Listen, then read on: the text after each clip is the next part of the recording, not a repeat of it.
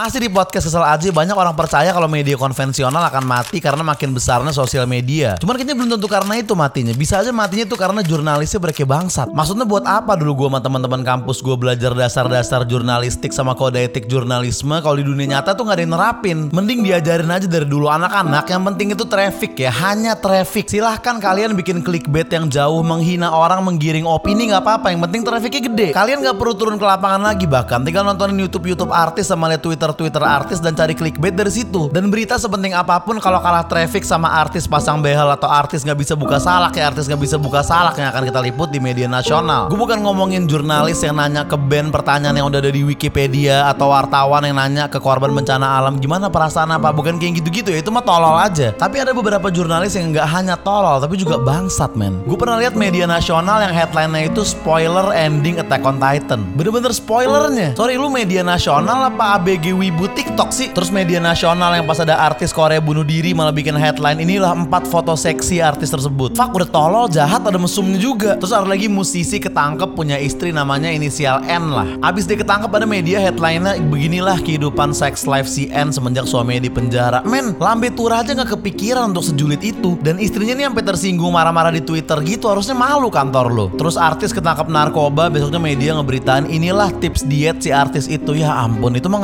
ngerosting namanya. Orang bertinggi-tinggi kuliah S1 jurnalistik lo cuma disuruh mantau sosmed sama nontonin YouTube artis doang mah pengangguran biasa punya wifi atau kuota juga bisa. Apa yang paling parah tuh waktu ada pesawat kecelakaan ya. Satu negara pada sedih gitu. Orang-orang yang biasa nge-tweet kontroversial di Twitter aja pada. Tahu-tahu ada media nasional lagi bikin headline beginilah gaji pilot di maskapai tersebut. Nggak harusnya sebelum belajar jurnalisme tuh belajar PPKN dulu. Dan kok bisa tembus ya? Ini kan berita bukan tweet orang gitu. Berarti ini di approve sama redaksinya sama atasannya di ACC. Kantor macam apa yang di ruang meeting tuh? Pak, saya punya ide, Pak. Kemarin ada pesawat kecelakaan, Terus? banyak banget orang meninggal. Gimana kalau kita bahas mengenai gaji pilotnya? Bagus, bagus, cerdas kamu. Trafficnya pasti gede itu. Iya, iya, iya, makasih, makasih, makasih. Pak, kemarin ada artis meninggal kecelakaan. Gimana kalau kita bahas bahwa dia itu dulu pernah terjerat kasus narkoba? Bagus, luar biasa itu pasti trafficnya. Iya kan? Pak, kita bikin settingan aja. Itu gede trafficnya. Pak, nama jurnalisnya nggak usah kita tulis kayak akun alter. Pak, kita bilang aja nomor 7 bikin tercengang. Gini Pak, buat nambahin traffic. Halamannya tuh kita bikin yang banyak Pak, biar orang ngeklik terus dan iklannya kita bikin yang gede-gede. Gak masalah Pak, disinformasi atau menggiring opini. Yang penting trafficnya kenceng ya kan? Wah, trafficnya bagus nih Pak. rame nih traffic. Pak, ini banyak banget orang maki-maki kita di Twitter. Keren gak tuh trafficnya? Traffic Pak. Traffic nih. Traffic. Traffic. Traffic dong. Traffic bos. Mending lu kasih aja jabatan CEO di kantor lu itu buat admin dari akun-akun kayak Lambe Turah atau Jakarta Terkini atau Suara Dot Rakyat. Soalnya mereka selain lebih kompeten, lebih update juga kayaknya masih lebih ngerti moral dibanding lu pada.